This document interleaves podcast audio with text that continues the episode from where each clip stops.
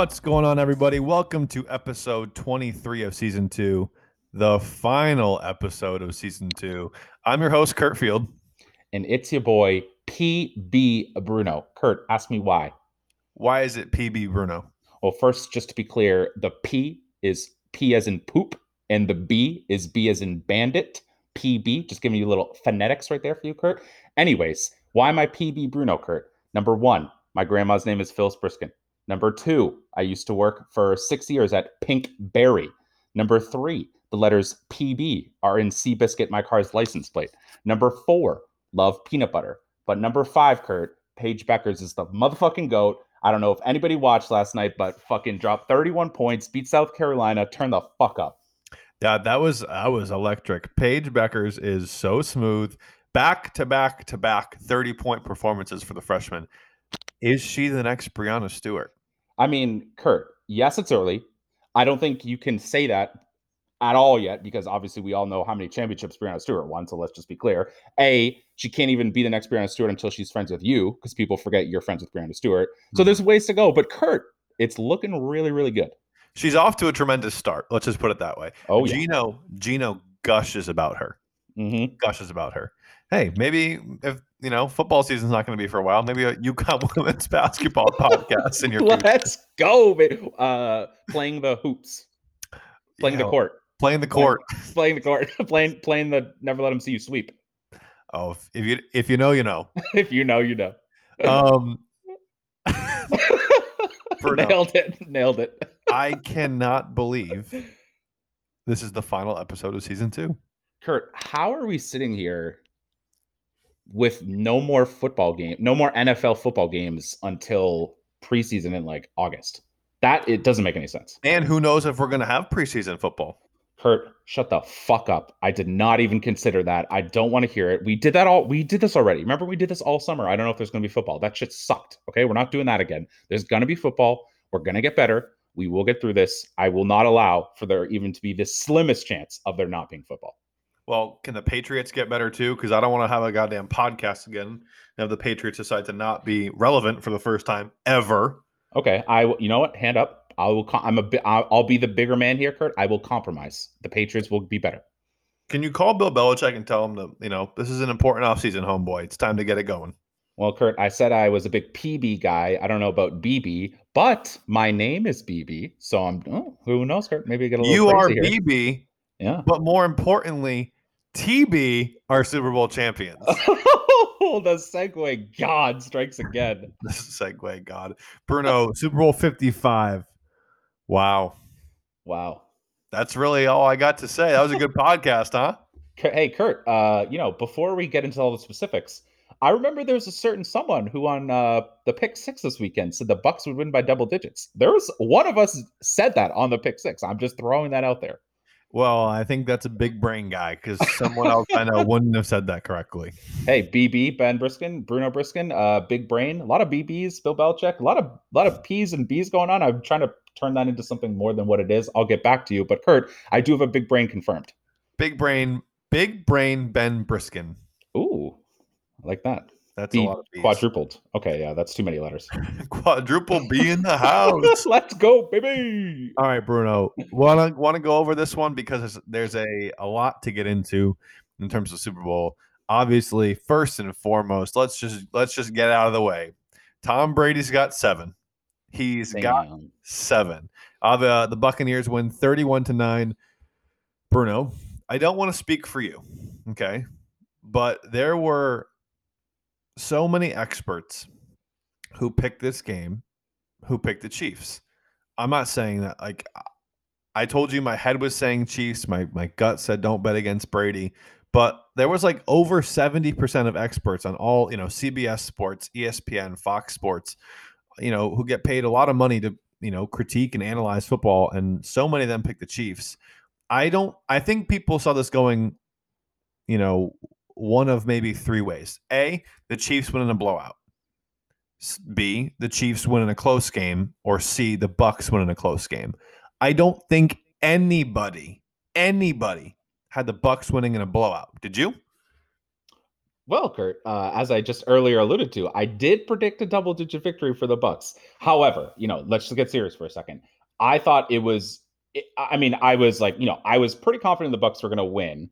Maybe that was a little facetious of me to say double digits, but in my head, when I was predicting double digits, I was predicting like, you know, like 42 to 28. Like I was predicting points, points, points. I right. think not only did you absolutely nail it and that this was the least likely out of those four outcomes, the Bucks blowout, but I don't think anybody anybody, and we're going to get into it, Kurt, but anybody was predicted the Chiefs to only score nine points. Like nobody, that was not on anyone's radar.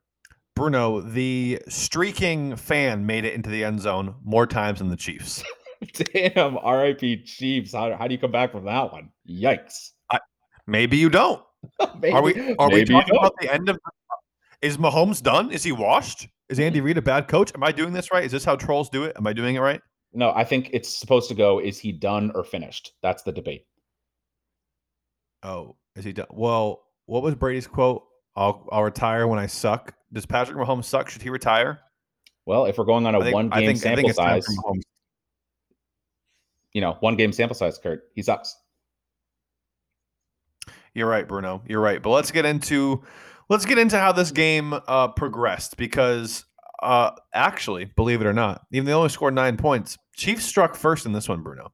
Chiefs struck first. They got on the board early with a Harrison Bucker, Butker, Butker, I don't know, 49 yard field goal. Didn't last long, Bruno. Didn't last long. And what's so interesting is that when we look at Tom Brady's Super Bowl history, this is Brady's 10th Super Bowl. Bruno, he had never scored a touchdown in the first quarter. That's that is one of the most bizarre statistics you will ever find about Tom Brady. He has only scored points one time going into this game in the in the first quarter, and that was three points. So Brady clearly gets off to slow starts in Super Bowls. However, he broke the curse. He broke that curse with literally seconds to spare in the first quarter. He found Rob Gronkowski for a yard touchdown with 37 seconds to go in the quarter. Bucks were leading seven to three after one. Bruno, uh, I don't know about you.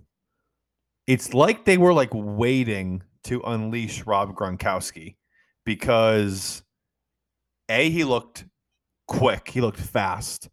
B, he was way more involved in a game plan. C, Brady targeted the shit out of him. So I don't know. Uh, did you feel like he was more involved than normal? Yeah, I mean, I think there was a quote after the game, Kurt, where uh, Tom Brady went up to Gronk and was like, "Hey, we saved your tuddies for the big game, and you got two of them." So, absolutely. I mean, again, I don't know if it was a concerted effort from Brady. I don't know if he took what the defense gave him. I'm not exactly sure what the game plan was on that end, but it definitely feels like uh, come like they were uh, mixing up the secret sauce for Gronk to have a big game, and boy, did he deliver. He sure did deliver, Bruno. If I were to tell if I had told you, not knowing the score, you don't know the score, that Mike Evans and Chris Godwin would combine for three catches in the Super Bowl, would you think the Bucks win in a blowout? Hell fucking no, Kurt, to be completely honest, because based on what we saw all year, it like the, the, the production that they got in the Super Bowl was not maybe what was behind some of their historic numbers in the regular season and even up into the playoffs until this point. So that's actually cra- I didn't I knew they didn't factor in that much, but I didn't know it was as low as three catches. That's crazy. It's three catches, 40 yards, and Mike Evans' catch was for 31. So Woo-hoo! yeah, just wild, dude. Just wild. But after the first Rob Gronkowski touchdown, the the old Patriots are sloppy seconds that the that Tampa has. We got right back on the board in the second quarter, 14-3 Bucks. A, a Harrison Bucker field goal makes it 14 to 6. And then Bruno, we don't talk about it enough. Andy Reid is a fantastic coach. Do we agree? Yes, you agree? Yeah, I would agree with that. Okay. Andy Reid is a fantastic coach. What does he struggle with more than anything? Time Mm. management. Okay, the Bucks were the Bucks got the ball back after the Harrison Bucker 34 yard field goal to make it 14 to six, and this is where Tampa had been so good. They'd scored in the final minute of every playoff game so far this this postseason. That did not change here, but it changed because Andy Reid called a time like a a timeout that the Buccaneers didn't have. So he gave them extra time, and they scored a touchdown with six seconds to go in the half. So I mean, I maybe they score a field goal, but Andy Reid's got to be kicking himself for that decision. It was a one score game, and he effectively gave the Buccaneers new life because it looked like the Bucks were going to maybe run the clock out, or they started with a run that got zero yards. I don't know. It just seemed a little fishy. Um, I was like, what is Andy Reid doing? Why would why would you ever give Tom Brady more time on the clock? You know, and it backfired. It was 21-6 at the half, and then you know the Bucks the Bucks went on from there. But Bruno, what what what do you make of Andy Reid calling timeout in that situation to effectively essentially give the Buccaneers more time? I mean, Kurt, you nailed it. It was just kind of like bizarre. Like I completely agree. When they got the ball back on that drive and they did that first run play, I was like, okay, they're just it was just a classic, like, let's just get to the half without any turnovers, right? We all knew that the Chiefs had deferred, right? So they were getting the ball to start the second half. So honestly, like after that first half, only being down, what it would have been 14 to 6, only being down 14 to 6 is, would have basically been a win for them if they had gone into the locker room safely. So the fact that they did everything possible from penalties to timeouts to just boneheaded plays and whatever, they did everything possible to let the Bucks and that they did, it was just kind of crazy. And like again, like that is a humongous difference. Like I know it sounds obvious, like being down more is worse, but like 14 to 6 to 21 to 6 it just felt like a it just felt like almost it was immeasurable. And like i we're going to get into the second half and i'm sure we're going to talk about it. I think knowing that it was the chiefs i didn't go into halftime being like it's over because like it's the chiefs. Obviously we've seen from them anything can happen and they've had some comeback wins. But like again if looking at it after the fact like you could argue that like that was like the nail in the coffin it was, and it's funny because right before this drive, Bruno, um, Tyrann Mathieu is a fantastic, fantastic safety. Mm. There's no denying that. But around these parts up here in New England, we we speak a lot about don't poke the bear. Mm. Just don't poke the bear. And uh, in this in this scenario, Tom Brady is the bear, and Tyrann Mathieu didn't poke it. He started to beat this. He tried to punch the bear. The bear didn't. The bear did not take kindly to that. Let me explain what this what happened. Okay, Brady tries to target Tyrann Mathieu. I think the drive before Tyrann Mathieu uh, breaks it up or something. He had that interception. Mathieu, had the interception that got called back because of yep. holding. Um, but you know, Mathieu gets in Brady's face, talking shit, and Brady gave it right back to him. Brady's like pointing at him. They get into a little point off. Brady's screaming. I was like, "Oh, he did it! Oh, he unleashed Psycho Tom." I tweeted it. I was like, "Psycho Tom, it's gonna happen." Well, this happens, right? Um, and it might have been actually this drive, not the drive before. But anyway, they're down in the red zone with just seconds to go before halftime. Just seconds to go. They're on the one yard line, I think. Um, and Brady hits Antonio Brown for a touchdown. And who's in coverage? Tyrann Mathieu. And before Brady goes to celebrate with his teammates, he goes right over to Tyrann Mathieu, gets in his face, lets him know something. Tyrann Mathieu says something back and runs away. And Tom, the fucking speedster that he is, hauls ass to go get in Mathieu's face again. I thought a full out brawl was going to break out. Tyrann Mathieu's throwing his helmet. Coaches are trying to restrain him on the sidelines. It was just a wild couple seconds there. But Bruno, he poked the bear and he got burned.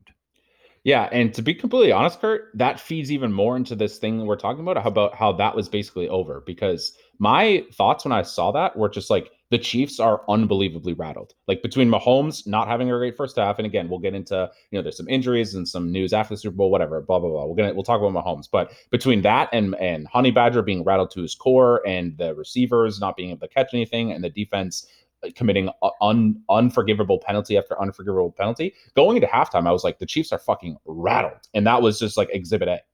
So Bruno, uh, in the first half, the Chiefs scored three touchdowns. Brady to Gronk, Brady to Gronk, Brady to Antonio Brown.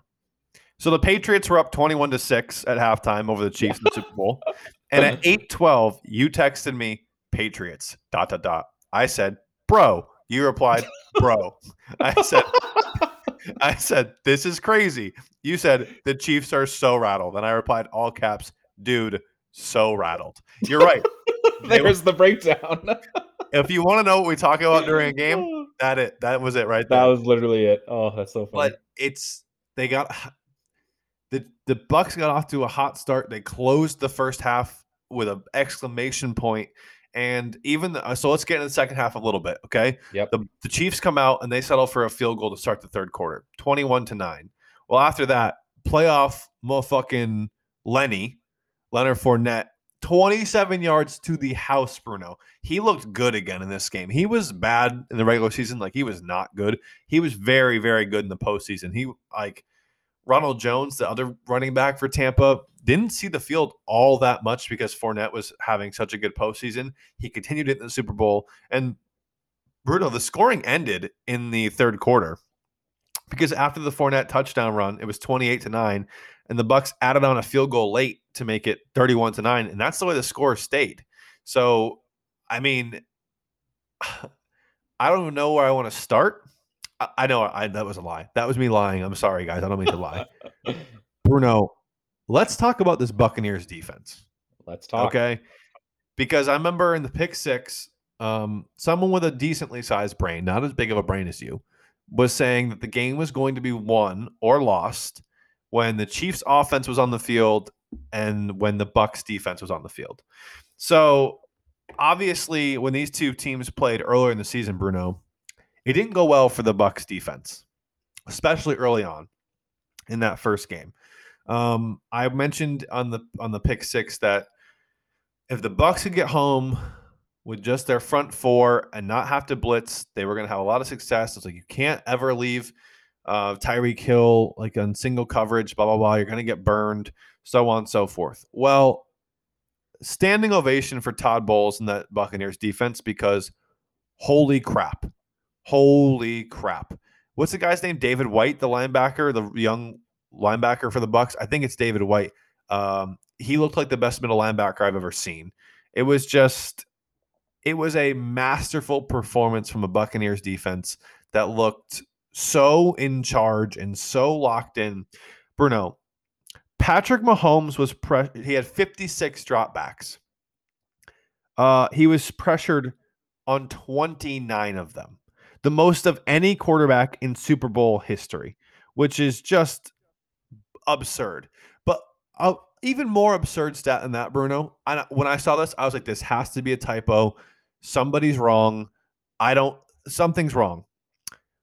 Patrick Mahomes ran for 498 yards before letting go of all of his passes. 498 yards. He was getting the he was getting the snap and running for his life. The Buccaneers were able to generate pressure with that front four. They hardly ever blitzed, okay? Uh where was this? Yeah, the Bucks played single coverage on Tyreek Hill zero times. They had him doubled every single play. They got pressured with four. Um, again, the most pressures in Super Bowl history.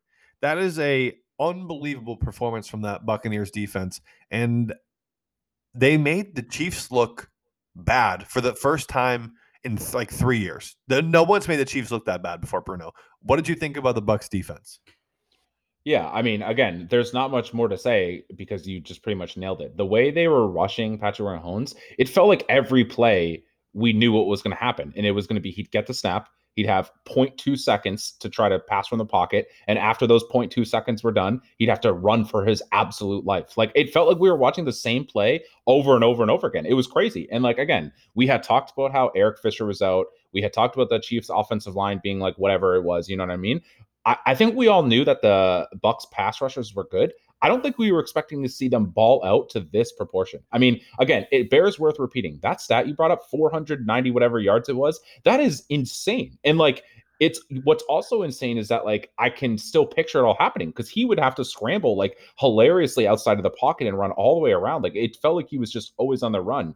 And yes, he did have he he you know he had he had his turf toe injury, so I'm sure that didn't help, right? But him being injured or not doesn't affect how good the Bucks pass rush was, right? Like maybe he would have scrambled on a couple of those and been able to get away from someone. But the fact of the matter remains, like whether he was hobbled or not, the Bucks pass rush showed the fuck up, and that you clearly you saw how much that helped in the coverage because you know they the Patrick Mahomes didn't have any time to find like any of his receivers. Correct. I will, Bruno. kudos to me. I will give credit where credit is due. Okay. I don't like Patrick Mahomes. I respect him. His mm. stats were atrocious. He played so much better than his stats showed. He was making some of the most ridiculous plays I've ever seen. Like we were texting in our in our UConn group chat about the play where he is literally parallel to the ground like six inches from the ground, throws the ball 30 yards down the field to the end zone and hits was it Tyreek Hill or Mecole Hardman, one of them, Yeah, I think it was Hardman. in the face. Like right through his hands in the face. I mean, the game would have been so different. There were a couple of those. Remember, he was scrambling along, the sideline and hucked up a prayer to the back corner of the end zone that was caught, but like just out of bounds. I mean, those two plays go differently. We're talking about an entirely different ball game. Um, so I will give Patrick Mahomes credit. He fought for his life out there. Literally on every play, he knew he was going to get destroyed, and he he made some really really impressive plays. Yeah, and right along those lines, Kurt, I'm glad you brought that up because to me, if you ask me like what were the reasons why either the Bucks won or the Chiefs lost, for the Chiefs side, there's the two biggest things. Number one was what we just talked about, which was inability to stop the pass rush. They just that sabotaged their whole game plan. The second thing, Kurt, which is right along what you just said, was the drops. There were so many drops from Kansas City receivers. That isn't taking anything away from the Bucks. The Bucks played great defensively, no matter how you look at it. But the fact remains, Kurt, not only were those two like memorable drops because those were crazy, almost highlight throws. Well, they were highlight throws from Mahomes. They just weren't completed passes. But more than that, there was one earlier in the game. He threw it on third down to Kelce, Literally just went right off his hand. Like it was like, uh, out, when have we ever seen Kelce be like basically wide open, throw hits in the hands and just absolute drop? There were a bunch to like some guy named Pringle. There was a bunch all over the place. Like it felt like the drops just kept adding up and adding up. And like that, A, that's just not what we're used to seeing from the Chiefs. But B, it, it's like you said, like none of that, none of those throws were really even on Mahomes. Like I know it's like I know we people love to say that when a quarter you like to give him the excuse, but if you look at most, if not all of those throws, they were almost all catchable balls, and more than that, like should have been caught. So yeah. it's it's crazy. No doubt. And I will say this too, like I, I'll give credit to Mahomes, but at the same time, I'm going to give credit to the Buccaneers secondary too because the Bucks really did only rush four, so they're dropping seven into coverage on every play. And Mahomes said after the game, he was, his receivers weren't in like the spots they normally are. That kind of made him hold the ball for too long. But that's a, that's an indication of how good the Bucks secondary was in this game too. So all around, a plus performance from Todd Bowles, A plus performance from that Buccaneers defense. And Bruno, remember how I said if they blitz, they're going to lose? Todd Bowles blitzed four times the entire game. That is the lowest he has ever blitzed in his entire NFL coaching career. And you cannot convince me otherwise.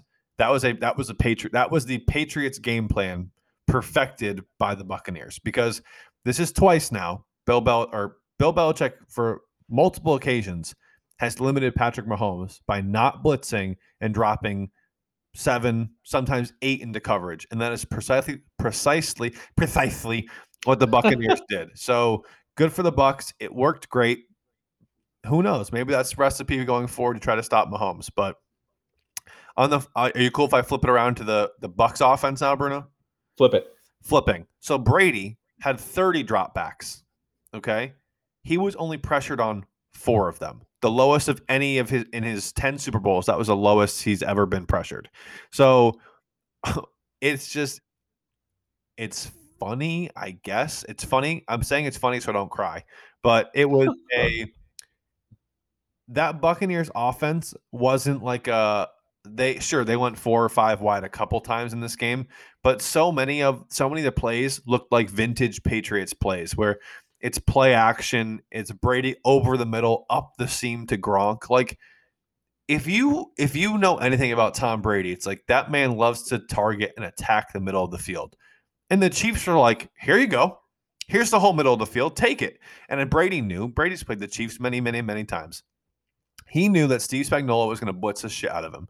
Spagnuolo uh, beat the Patriots with, with the Giants back in the Super Bowl. He's played uh, Brady when Brady was on the Pats uh, against that Chiefs defense. Blitzed the shit out of him then, and he blitzed the shit out of him this game. So no, there was no seven step drops, which the Buccaneers, you know, are so used to doing, and they did at the beginning of the season. This was the quick Patriots passing game. It was Chris Godwin for four yards. It was Gronk for five yards. It was um, uh, Cameron Brate for seven yards. It was a kind of more dink and dunk, and they took shots up the seam when they had them but it was a very Patriots esque game plan, and I give all the credit in the world to Tom Brady because I guarantee you he had he has a lot to do with that plan. And the Buccaneers again, they did it perfectly. They did it perfectly. So really, it was a perfect game plan. and it was perfectly executed by the entire Buccaneers roster.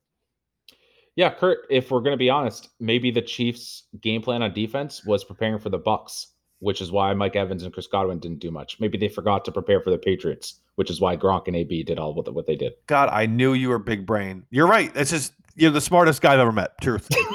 we're we're the smartest, Kurt. Big brains on this podcast. Yeah, I'd say. I don't know, Bruno. This was it's it's crazy.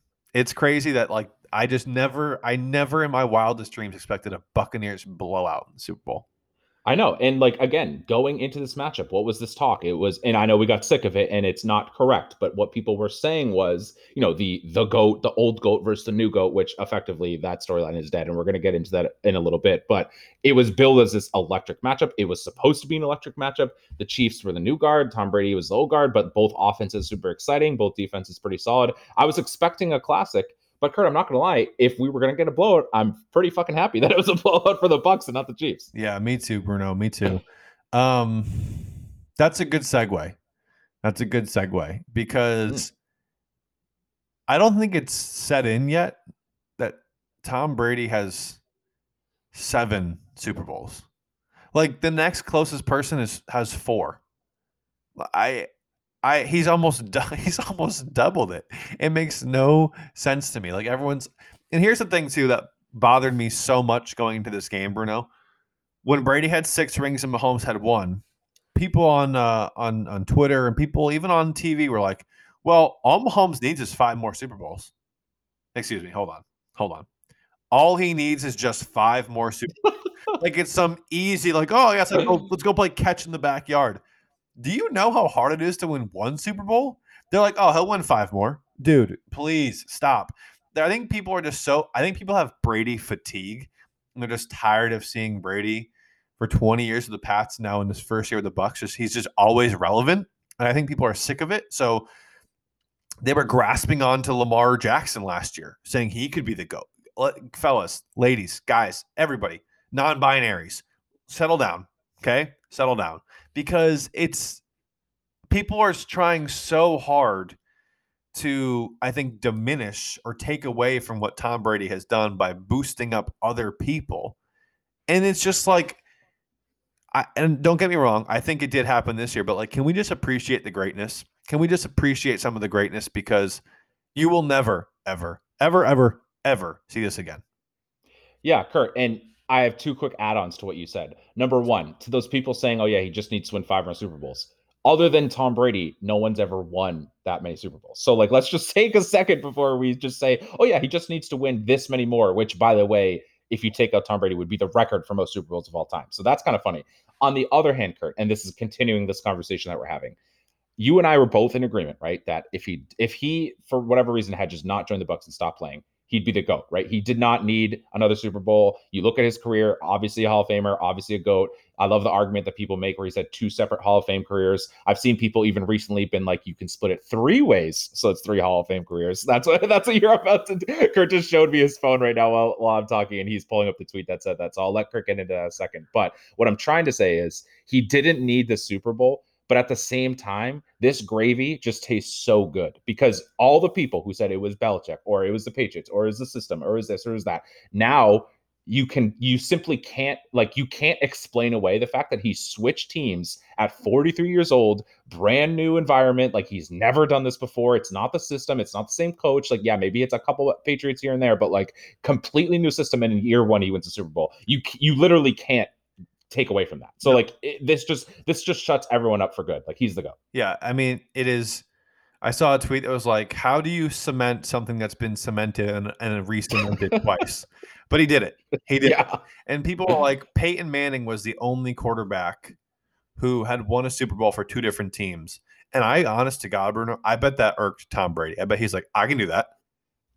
I can do it better. Well, he did. He did it in one. Because people, yeah, because uh, Kurt, let's not let's not forget here. People forget why Peyton won the Super Bowl with the Broncos, the defense. And again, we just spent all the time talking about how the Bucs defense was good this year. But still, I mean, you if you look at what Brady did with his team versus what Peyton did for the Broncos, yeesh, world of difference. World of difference.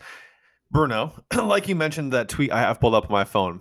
I've seen the thing about Brady has two Hall of Fame careers, and yeah, he does. He ha- he has two. There is an argument to be made, and a very valid argument to be made that Brady could go into the Hall of Fame three different times if if he so chose. in his 20s, when Tom Brady was in his 20s, three Super Bowl appearances, three rings, one MVP. In his 30s, four Super Bowl appearances, two rings, one MVP. In his 40s, three Super Bowl appearances, two rings, one MVP. And he's still going. It's just so ridiculous. The Tom Brady stats, like they were always ridiculous, Kurt. But with everything he's done on the Bucs, culminating with the Super Bowl, they're just so ludicrous. It's like people are just making these up. It like it makes no sense what some of these stats. Are. It's fake. It's fake. It's fake. Bruno, I have two more things. Okay, and then we'll get into our activity for the day. Okay. So, back in 2014, the Patriots drafted Jimmy Garoppolo. Mm-hmm. Coincidentally, in the last two seasons, Bruno, we've seen Jimmy Garoppolo and Tom Brady have their crack at the Chiefs in a Super Bowl. Mm-hmm. Well, the Patriots drafted Garoppolo to replace Tom Brady because back then in 2014, they were like, ugh, I don't know. Tom looks, he's getting old, up there in age, blah, blah, blah. Well, obviously, we know how it worked. Uh, Garoppolo was traded to the 49ers. He had a good year or two there. Things have gone down quickly, gone downhill pretty quickly. But last year in the Super Bowl against the Chiefs, Garoppolo was 20 of 31 for 219 yards, one touchdown, two interceptions, two dropped interceptions, too. So just not a good performance from Jimmy Garoppolo. Tom Brady this year, 21 of 29, 201 yards, three touchdowns, no interceptions, and MVP. Mind you, almost all but five of those yards were up through three quarters, and then the Bucs just ran the ball the fourth quarter. So through three quarters, Tom Brady had three touchdowns and 200 yards. So, I mean, he's 43 years old, and I just think it. I think I think Brady rivals in the fact that like, uh, the guy who was supposed to replace me lost last year, and I did it. I won on a different team this year. So I don't know. It's just it's just very intriguing to me. And what we know what else is intriguing, Kurt, that uh he might end up being the Tom Brady replacement after all for the Patriots, because that's been the speculation all all off season so far. So yeah, we're gonna. Woo, woo. we'll see about that. So okay, here's my last my last thought on Yep. The the Super Bowl stuff. Well, it it has to do with Patrick Mahomes, okay, Mhm. and the Chiefs, okay. So I saw this saw this. It was a tweet or an article. I don't know. I've been reading a lot the last couple of days, but Ooh, um, big reading guy. big reading guy. Um, Tom Brady, Bruno. We talk. I remember how I said a couple weeks ago, if the if the Chiefs won this year, I'd consider it a dynasty. They won back to back. They made it the AFC Championship game the year before. Well, Bruno, Mm. Tom Brady has single handedly stopped a Chiefs dynasty from happening. In 2018, Tom Brady beat them in the AFC Championship game. You cannot convince me otherwise. That Chiefs team would have blown the Rams out in the Super Bowl. So that would have been Mahomes' ring number one. Mahomes won a ring last year. That was number two. And then if he beat Brady this year, it would have been ring number three. But Tom Brady said, no, no, no, no, no. I'm going to beat you again, this time for all the marbles. So Tom Brady has beaten Patrick Mahomes and the Chiefs two of the last three years to make sure they did not get a Super Bowl ring. So Tom Brady has defended the wall and he has defended the he's defended the Patriots wall because the only back-to-back Super Bowl champs ever were the 03 and 04 Pats. So Brady's like, well, we're going to keep it that way. We don't want the Chiefs. That was that was just a that was out of respect, and I appreciate it, Tom. I didn't want to have to say back-to-back champs for the Chiefs. Yeah, Kurt, right there with you. It makes me fucking absolutely delighted to hear that. And we heard all Super Bowl week, Kurt, we talked about this last week, but what did we hear out of Mahomes and Kelce and all those Chiefs? Oh, yeah, we are painfully and obviously aware that we've never beaten Tom Brady in the playoffs uh, and Gronk in the playoffs. Well, uh, wouldn't you know, they still haven't done that, Kurt. And who knows? Maybe will, this will happen again next year, and maybe the result will be the same. How ironic would that be? He stops them from repeating this year, and then he plays them again next year and repeats on their fucking ass next year. That would be fucking sick. That'd be insane. It's unfortunate though because the Pats are going to beat the Bucs in the Super Bowl next year. That's and okay. Well, oh, you know what? I'll take that. I'll take that. um, it's just I was like, God damn, he really did do that. He really did do that, and it's it got me thinking. To I know everyone loves Patrick Mahomes, and he's he's the baby goat and all this shit. Again, don't get me started on that. I have my opinions on that, but we are one Jimmy Garoppolo overthrow away from Mahomes losing back to back Super Bowls because last year Garoppolo missed a wide open receiver that would have won the game on a on a deep ball, and the Chiefs won, obviously. But like, how would the narrative be different right now if Patrick Mahomes had made two Super Bowls and lost them both? Like, what are we like what are we doing? Why are we trying to make him I mean, he's he's fantastic, but why are we he's not immortal. Like what I don't know. It just it annoys me how much praise he gets for accomplishing so little. I know he has potential, but he really hasn't accomplished a whole hell of a lot in the NFL. Yeah, you know what it would be, Kurt? It'd be like Lamar Jackson because that was up until this year. He was 0 2 in the playoffs. He hadn't even won a playoff game, and people are like, "Oh yeah, we eh, like we would talk about Mahomes, and then it would be like Lamar Jackson, be like, "Oh yeah, he's kind of good, but like you know, he's not really relevant when it comes to like the greatest, right?" And it was because he hadn't gotten the job done. So again, yeah, I mean, I guess you could say that in this hypothetical, Mahomes would have at least made the Super Bowl, so that would have been more than Lamar Jackson. But still, it would have been very fun to have that conversation about like, oh yeah, winners win. Oh yeah, Mahomes, you know, he can win the regular season stuff, he can get the yards, but he can't get it done. And so, Kurt, I'm not gonna lie to you. Let's just start pushing that narrative. Uh, I'm all for it. I'm uh, you dig, I dig, I dig. Well, congratulations to TB and TB. Um, I, I, don't know. I know it wasn't a close game, but I had fun. I had so much fun rooting against the the Chiefs, and obviously, you know, I don't know if you saw. I'm sure you did. Uh, Dave Portnoy, Prez put out an emergency press conference the, the day after, and I think he summed up summed up the feelings well. Obviously, I if you saw my Instagram story, I was rooting for the Bucs. I was rooting for Brady. It does not make me a Buccaneers fan. It doesn't make me whatever. Like that's my quarterback. Tom Brady is my quarterback. He's your quarterback. He's the our quarterback in New England. So yeah, we're gonna root for him over the Chiefs, who we hate. So I don't know. People are like, uh, for all you guys who don't know, he's not a Patriot anymore. Like, yeah, thanks, Sherlock. I'm, we're fully aware. but like, you know, if if it comes to cheering for Patrick Mahomes or Tom Brady, and you're a Patriots fan, if you're not rooting for Tom Brady, you're not a Patriots fan. So, um, I'm very very happy that he won it. It's I'm again, I said this last episode. I said this before he actually played a game for Tampa.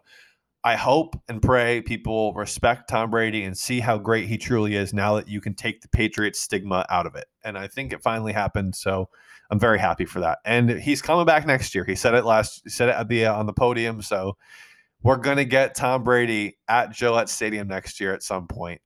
I I am not ready for that. Kurt, uh, I don't know if I'm ready for it either. Let's put this in for Stats Guy, but let's, uh, you know, assuming it's open for fans to go to, let's, uh, you know, try to get Stats Guy to make that happen. Yeah, we're gonna have to spend a boatload of money to get into that game. But um, yeah, Bruno, that brings us to uh, the second part of this podcast, and uh, I couldn't think of a more perfect way to end this season. Okay, because mm-hmm. we're going to talk about Tom Brady has how many Super Bowls now, Bruno? Uh, seven. Seven. He has seven Super Bowls. Well, we are going to rank them. Okay. Mm. We're going to rank on what did I say? What, what was my criteria? I think you said most impressive to least impressive. Most impressive to least impressive. Yes. Which is it's kind of funny that we're calling a Super Bowl win least impressive, but when you've won seven of them, Kurt, some of them are going to be impressive, more impressive than others. You are correct. I I hear no lies. I see no lies. I hear no lies. Bruno, how we're going to do this, right? We're going to start the timeline way back when when Tom Brady mm. was just a youngin, and we're going to go in chronological order of the Super Bowl yep. gone through. So we'll explain the Super Bowl, and then Bruno and I will discuss where we have that ranked one through seven. Capiche? Yep. Capiche. All right. So we start back in Super Bowl 36, Bruno. That was a long fucking time ago. that was a long fucking time ago. My God.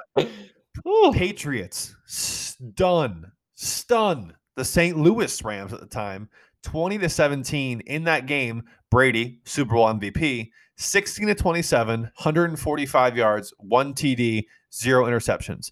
Now take this with a grain of salt because you think back to the prehistoric ages, which is when this game was.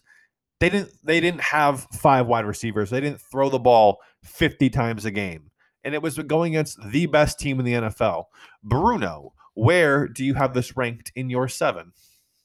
All right, Kurt. So I I think we're going to either have this in the same spot or very close, and for multiple reasons. Right? I have this as the most impressive. To be completely honest, first Super Bowl, it's always the hardest, right? Because you've never done it before. You can make the argument that every Super Bowl he's won, every successive Super Bowl, he can at least be like, I know what it takes to win a Super Bowl because he had done it before, right? So this was the first time he won. On top of that, like you said, the Rams, they were the greatest show on turf. They were supposed to come in and dominate Kurt Warner. They were supposed to be just like the absolute, you know, GOAT team. So I think just combined with how good people, the Rams were in that season that they had, the expectations that the Rams had, and this was before Belichick and Tom were Belichick and Tom. Like, yeah, Belichick had won a couple rings previously the Patriots, but this was before they are who they are now, right? Like, at least when pe- they win Super Bowls now, or they have won Super Bowls since, they could be like, oh yeah, that's that's Bill Belichick and Tom Brady doing those things. But this was the first time they had ever done that. So to me, it was the most impressive. All right, I respect the shit out of it. I respect the shit out of it. However, I have it as number four, Bruno. Number four. Number four. Let me explain why. Now I'm going to back up for wait, wait, no spoil, no spo- don't spoil the top three in your explanation. Oh, I simply okay, will. I simply okay, will not do that. Wow, number. I I was dead wrong. I thought we were going to be on the same page. Well, here's why I have it at number four. The okay. Patriots defense scored a touchdown in that game. So the Patriots offense only put up 13 points. So Tom Brady only led one touchdown drive. And so that's why I was like, eh, it was impressive because you're right. It was the first one. It was against the greatest show on turf. Uh, the two minute drill that he had was so clutch. It's not for a rookie or like kind of rookie to do that was beyond impressive. But I just ultimately thought that there were more impressive games for for Tom the Super Bowl, and that's where I'll leave that. Okay, honestly, Kurt, I, will I think we we did this. We didn't really talk that much about this exercise. I think we did this from philosophically different perspectives, but that's okay because we'll be able to like give both sides of it. I didn't necessarily focus solely on Tom and like either his stats or what he specifically did or what the offense did. I kind of did it more the win in general. So I guess okay. maybe that's not correct because I know this exercise is not just about the Patriots because obviously the Bucs one we're now including. But you know, you'll get a little both. You, I'm not redoing my list Kurt. I did my list once. I'm not redoing it. I'm simply not going to do that. Uh, I only do the work that I have to do and nothing more, uh, unless you know any of my bosses are listening. In which case, I always do 120. percent So, Kurt, we're going to uh, move on to number two. Bruno, number two, Super Bowl 38. Okay, Super Bowl 38, also a really fucking long time ago. Patriots 32, Carolina Panthers 29. Bruno, fun fact, really cute, fun story. This is the mm. first football game I ever sat down and watched. Wow, that's honestly, I've never even thought about that. I'd have to like ask my dad because I feel like I started watching football because my dad. I'd have to ask him if he, he like made me watch in their first Super Bowl run. That's a that's a cool thing to say. Though it was my I remember we went to my old buddy's way we don't talk anymore. Like this kid Nick Bukowski, his house, and uh, we watched the Super Bowl. It was the first time I remember. I I will never get out of my head. I looked at my dad and goes, "I really like this game," and I was like, "Little did I know it was going to be my life for the next twenty years." Um, Love that. But yeah, Pats thirty-two, Panthers twenty-nine. This game was wild. Tom Brady, 32 of 48, 354 yards, three touchdowns, one pick. Again, Super Bowl MVP. Bruno, where do you have this one ranked? Or do you want to switch so, off? We can switch off. Yeah, it's probably fair if we switch off. All right. I have this as number five. I have this as number five. So um obviously Tom Brady in this game was a magician. He again, how do you ranking Super Bowls, how impressive they are uh, is crazy. But I because like this game for someone for someone else is gonna be number one and it's I have it at number five. So I just for I, the only way I can explain it is I just have other games higher. That's my only explanation for this. It was this was an amazing game. Uh, Brady played balled out, but I have it as number five. Kurt, I went into this thinking that we'd have similar lists, and it turns out I feel like we're just not gonna have we're not gonna agree on a single one of these games, Kurt. I have this dead fucking last in seven. Wow. To me, this was by, by far the easiest choice. When I looked at them, it was instantly number one, least impressive for me. Oh. I it again, it was a great game. He had great stat. Uh, what you said is valid, right? It was a wildly entertaining game. I remember when I I looked at the box score, you know, like an hour ago, just trying to get a feel for it, and I think I saw like all of the points were either in like the second or the fourth quarter. So like it was kind of crazy that it was just came in spurts. Again, I'm not disagreeing with the stats. Just to me, it's like it's the fucking Panthers. Like uh, to me, it's just like what it's the fucking Panthers. Like I know they had Jake Delhomme and we're like whatever, but like that, and then also like every other Super Bowl, almost every other one, I feel like there was some significance to it, but for me, like this one just didn't have the same significance as the other one. So again, I'm not saying it didn't count. I'm not saying it wasn't good. Obviously, it's a Super Bowl win, but to me, I was like, okay, this is number seven. All right, I respect it, and it's funny you thought that about the Panthers. There's one game that stood out to me, and I was like, "That's the least impressive," and I was like so confident in my answer. So it's interesting. It's, is, I think I know what it is, but we'll get this there. is cool though. Like this is cool. Yeah. that- So, uh, Bruno, that for all us- those that think that Kurt and I just talk about all this stuff and agree all the time, you're gonna fucking you're gonna look inside to completely. I mean, they're both big brains, but they're different brains. Yeah, very different brains, and it's just it our list can be so different because there's so many Super Bowls to go through. Um, Right. The next one, the next year, Super Bowl 39, Pats 24, Eagles 21. Brady stats in this one, Bruno 23 of 33, 236 yards, two touchdowns, no picks, 110.2 rating. Deion Branch was the MVP in this one, though. Yeah. So Kurt, my turn to go first and where I rank this. So again, one is the most impressive, seven is the least impressive, just as a refresher. This was the hardest. It was between like in terms of a decision of where to go, like if you were ranking two of these, this was the hardest decision for me. Like I spent like the most time thinking about like where I wanted to put this game versus the other game I was comparing to. But at the end of the day, Kurt, I had this as the third most impressive game. I just think that um the repeat factor pushed it very high. Obviously, we just talked about how the Chiefs had a chance to be the first team since this team to repeat. So like that just like isn't done that often. It's very very hard.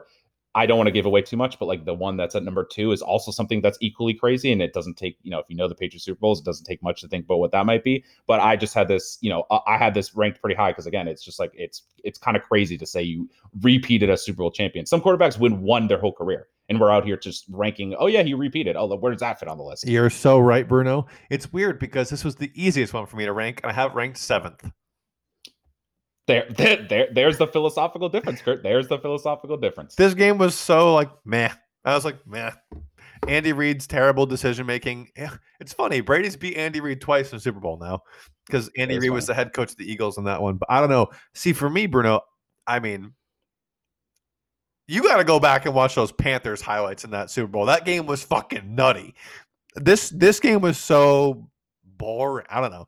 It, it was this was easy for me to put last. So, Kurt, I think again, I think there's the difference in our rankings. I didn't look so much at the actual game and maybe actual stats themselves. I just looked at the like significance or what was noteworthy about the actual game. So, like, I I, can see where you're coming from if you're talking about like, you know, if you did if you took out the outside context that this was repeating, then I totally see where you're coming from. But I just looked at it from the outside context, which was it was repeating. And Bruno, that's what makes, you know, everyone's entitled to their own opinion. That's what makes this so great. So um that I had it seventh, you had it third, right? Yeah. All right. I Bruno, I still love the shit out of you. Well, Kurt, it sounds like you're trying to throw some compliments in there because you just can't uh, uh, hold back your disgust at our difference in picks right now. No, Bruno, that would be being bipartisan in a very politically Ooh, Wait, politically charged world we live in. Um Kurt, are you uh, reaching across the aisle here? Bruno, shake my hand, damn it. Shake, virtual shake. This is a Christmas guy and a Hanukkah guy meeting in the middle. That's a great point. Um, That's a great point. so we're not going to talk about the next two because he didn't win them. Um, yeah, yep, yep, yep, yep, yep, yep. But that brings us to Super Bowl 49. Patriots 28, Seahawks 24. Brady 37 of 50, 328 yards, four touchdowns, two interceptions. So he throws for over 300 yards, third MVP, uh, down by four points in the last drive. He leads a pass down, scores a touchdown, blah, blah, blah, blah. You you know you know it. I was a freshman. Bruno's a sophomore at UConn. My turn to go first, Bruno. Yep. For me, this was the hardest game to rank. I have it ranked second. I have it ranked second. Okay. Okay. This game ended a 10 year drought of not winning a Super Bowl for the Pats. So not only do you end a 10 year drought, you're down by 14 or 10, you're down by double digits in the fourth quarter against a team looking to repeat, against a team with the Legion of Boom, who has the best secondary we've probably ever seen. And Tom Brady just does Tom Brady things and it helps the Pats. It got Brady his fourth ring, and everyone's like, "Oh my god, he got four. So I don't know. This I cried. I cried in this game. I cried in the uh, Towers, Sherman, Sherman in the Towers at UConn uh, lounge, and I cried because I when Malcolm Butler intercepted that pass, I cried. So that's all I got to say about that. Number two. Yeah, unbelievably impressive, Kurt. I mean, that Malcolm Butler interception is like maybe the most well-known Super Bowl moment. Like, there's a lot, there's you know, there's multiple well-known Super Bowl moments, right? But it's it's it's always up there in the montage, like a promo video of like Super Bowl highlights, because it, it was just that crazy. So I agree with you the uh sorry Eagles the Seahawks defense coming in being like the Legion of Doom, Legion of Boom, whatever they you know all the different things that they call each other playing at the absolute height of their powers. They were unreal, and again, just like you said, being able to come back, and it had been so long since he won, and then when we, when he went down, people are like, oh yeah, he lost the Giants, lost the Giants, so it's like oh he's never going to win again, and to come back and win, impressive. In terms of the purely game sense, I agree with where it is on your list because of the outside context, I had it at number four, which isn't that far off from your like I, I again, I'm more ranking. It's because the three games I have ahead of it had something other than like a significance that's external to the actual game. But if you're just purely talking the game, like which it sounds like I misconstrued from your activity directions, I completely agree that this would this you could easily argue it's top two. All right, so I respect it. And again, I threw this on Bruno like 40 minutes before we came on. So I like there I see the I see that things were not very clearly explained, and I love the fact that it's different. I'm I'm happy about that actually. I, I was pooping when you sent it to me. So for further context, you didn't need to know that, but it's just it's the truth. You did answer pretty quick. Um, yeah, I was on my phone. let me tell you. just uh, PPT, yeah, PPT. Little, yeah, yeah, a little PPT. Um, Bruno, that brings us to Super Bowl Fifty One. Uh, pa- Patriots 34, Falcons 28, overtime win for the Pats. Brady 30, 43 of 62, 466 yards, two touchdowns, one pick, Super Bowl MVP. Take it away. Yeah, Kurt, I had this, I mean, just unbelievably incredible comeback. Like people always talk about it. It's what you always say. The Atlanta, that's that's when we traced what did we say? Atlanta died that day and we traced it through all their other sports and everything until the end of time. Like that's the day they died. Uh Kurt, I had this at number 2 again, just a refresher, my number one was only the first Super Bowl because, again, I just philosophically, I was like, it was the first ever Super Bowl. You can argue it's the hardest to win. In terms of purely impressive, though, like you could easily make the case that's number one. And I don't, I'm not saying what he did against the Falcons in the game is is less impressive than what he did against the Rams. I just had it rated by the win. So for me, it's it's number two. For me, it's number one. So again, yeah. yeah we're on the same page with this one. It's uh this game I've never experienced such a roller coaster of emotions ever in my entire life.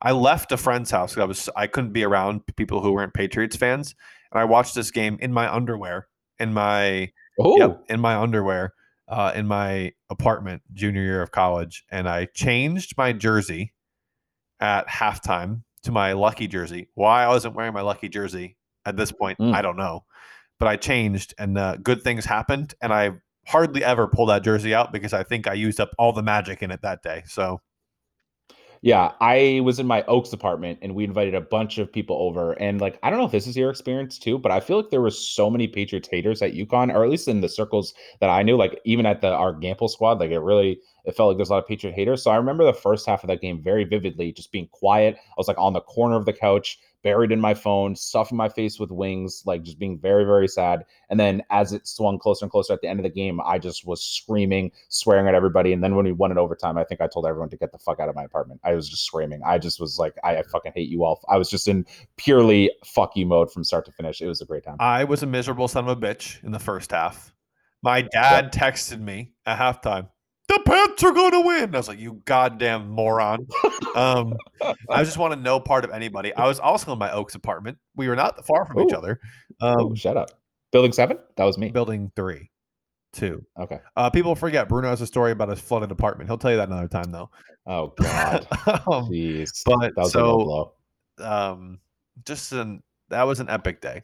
That was an epic, epic day. Epic. The Patriots made the Super Bowl three times during my college career.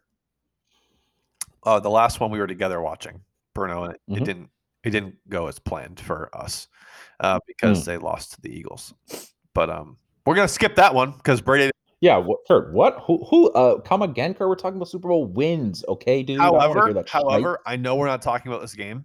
We lost 41-33. But Brady threw for 505 yards, three touchdowns, zero picks. Holy fuck. That's all I gotta say. Yeah. Next, that's bananas. that is literally absurd. B- Bill Belichick cost Brady Super Bowl by not playing Malcolm Butler. Brady should have eight. Um, that brings me to Super Bowl 53. Patriots 13, Rams 3. Brady 21 of 35, 262 yards, zero touchdowns, one pick. Uh, is it me? My turn to go first? Uh, Yes. yes, because I just did Falcons. Uh, ugly game. Ugly game. Brady had a, a bad interception in this one on his first throw of the game. Um, I had this at number six. I had this at number six. Now, again, it could be very different ways of thinking. Does Brady, you know, I could see. Well, wh- where do you have it ranked? Kurt, the miracle has been answered. Okay. We have one of our picks ranked the same, baby. Good. Number fucking six. Thank God we got at least one of them. I would have been really sad if we went zero for seven on the same picks. At least we had one the same pick because I also had Okay, it just was. This was an ugly game. Brady didn't play Right. that well. The game was really a defensive slugfest. Um, right. but uh, this wasn't the last one for me because Brady made one of the clutchest throws of all time in double coverage. So I, Right. that's that. That's that. Yeah. No, I'm right there with you. And then Bruno, that brings us to this last game. hmm This last game, Bucs 31 to 9. Brady's stats in this one were 21 and 29, 201 yards, three touchdowns, zero picks. Where do you have it ranked? I don't remember all of the numbers you've done so far. We might have this the same because I don't know what you have left. I had this at number five, right above the Rams. What What do you have left? I had this at number three. Okay, so I guess we finished one for seven. But uh, again, I can understand because of like the hype of the game, because of what he did in the first half. Exactly what you said. People will look back and be like, he didn't throw for that many yards. What you need to just understand is that in the second, almost the entire second half, like yeah, I know he threw a little bit more in the third quarter, but basically almost all the second half, they were just running the ball down the Chiefs' throats, running out the clock. So like if he had to throw, he would have thrown for way more than the yards he finished out with. So again, I completely understand the argument there. Again, it was just number five for me because the four games above it just had much more of a significance. Again, not that this wasn't significant in itself, but I, I just felt that compared to other ones, it was a little bit lower. Yeah, for me, it was okay. Year one with a new team, going against a team that just won a Super Bowl. Um, Patrick Mahomes, who everyone views as the goddamn fucking savior. Um, I don't know. I was just like, this was that was that was an uber impressive game. Um, so that's a wrap, Bruno. We matched on one of them. I think what I'm gonna do for this is when when I put up um the post on social media, I'm gonna I'll do a I'll make a graphic of our ranking. Oh yeah, yeah. And you could just yeah, it'd be like agree, disagree, or like, what would your Yeah. yeah. I like that. I heard I like that. Thanks. I'm trying to think outside the box. Hey, okay. Bruno, I don't want to do this, but Oh no. it's like Is it that time? it's like that time. But before before I make you send us out of here, uh shout out to you. Thank you for hopping on this journey with me. I remember I was really kind of burned out after season 1. I'd only done 10 episodes, but um the interviews were like much longer and they're really extensive and stuff and I was like I'm not podcasting anymore. I was like I'm over it. And then um, I was like, no. Me and Bruno said we're going to do a, a, a thing, and I texted you out of the blue one day. Did I send you the graphic just randomly or something? How did I? How did I tell you? I was like, I want to do this. I, I think it was in somewhat of a confusing fashion because exactly what you said was true. In the past, we had always talked about doing something like this, right? And I think when we were both still at UConn, it was just like we had other stuff going on, maybe whatever, blah, blah, blah. Also, like you said, you hadn't done your first wave of like, I'm going to take this seriously. And again, people forget. You did have me on on season one, which was f- fantastic. Love it. A lot of great feedback from both people, you know, at UConn and people elsewhere. It, that was really fun for me. I had a great time. And so, you know, I didn't really have any expectations. I knew you were in the podcast game but I wasn't after seeing what you did in season one. I it wasn't even on my radar that you'd be interested in doing something like an NFL just because it was so different. So I remember whenever you first reached out to me, I don't remember the exact message or like if you had sent me the graphic or not, but I was just so caught off guard because I was, I was just like, Kurt, you just came across like in like interviewing all these crazy guests and telling their life stories. I was like, you want to fucking do NFL recaps, Kurt? Sign me the fucking titty fuck up. I think that was my exact reaction. We switched it up and we did the damn thing. Did the damn thing. We- and you could argue we had the greatest timing of all time to start a Patriot podcast. I don't think there's ever been timing better than us to start a Patriots oriented podcast. I can tell you how many people, how many times it was listened to this season. Hold on, let me. wait, wait, wait, Kirk, Kurt. Multiply it by like three million before you say Oh, it. you're right. You're right. You're right. Yeah, yeah, yeah, inflate those numbers, baby. I mean, uh, uh accurately report those numbers, baby. Yep. So in season two, it was downloaded twelve thousand. I mean, yeah, twelve thousand two hundred seventy times. So Did you say 12 million, Kurt? Holy, Holy shit. Holy shit. twelve thousand two hundred and seventy, and that's before this episode drops. So, sheesh, thanks y'all. I appreciate you. Yeah, Kurt, and there's still conversations to be had. So I'm not making any dec- declarations now, right? But you and I are both interested, obviously, in keeping it going. There's going to be content coming up soon. There's free agency, which is what sometime in March. There's uh, the draft, which is in April, and then you know who's to say you know season three uh, next season where the Patriots will hopefully look much different and much better after being hopefully aggressive in free agency in the draft. But Kurt, what I'm trying to get at is uh, if there's any advertisers out there, I promise I will say titty and fuck much less per episode. I won't say I'll eliminate it because I can't promise that, but I will say them much less. So advertisers, don't be scared off. I will tone it down a little bit if you would like to give us some money. We're like chameleons. Chameleons. Yeah, we adapt. we change. We're chameleonaires. Remember that rapper Chamillionaire? Dude, holy crap. Holy crap. Shout out. Bruno, yeah, this is not the last time people will be hearing from from us. That's for sure. Who knows? Maybe a Marvel podcast in there. We'll we'll throw that in a short season of Marvel shit. Kurt, don't tempt me with a good time because I you you already know my answer. I'm in. And. Bruno, I don't know the logistics of it. I don't know how we would do it, but we're gonna do it. Um, we're gonna get all the Gamble crew together somehow. We're gonna do something for it. Absolutely. Whether it's some sort of stream that we can record, or if it's just a massive podcast with a million microphones, or one that we have to throw and pass around like we used to do for interviews back in the day. Kurt, that's an electric idea, and we need to do that. Oh my god! Can you imagine if we went back into Gamble, into the into like, where the interview room was, and just do it? That would be electric. Kurt, hey, you get we'll put us up there, you and me, and they'll just interview us, and that'll be the podcast. I just got torqued. That was that sounds great. sounds Let's great. do it. Let's But do it. all right, no, seriously, I appreciate everyone so much for listening.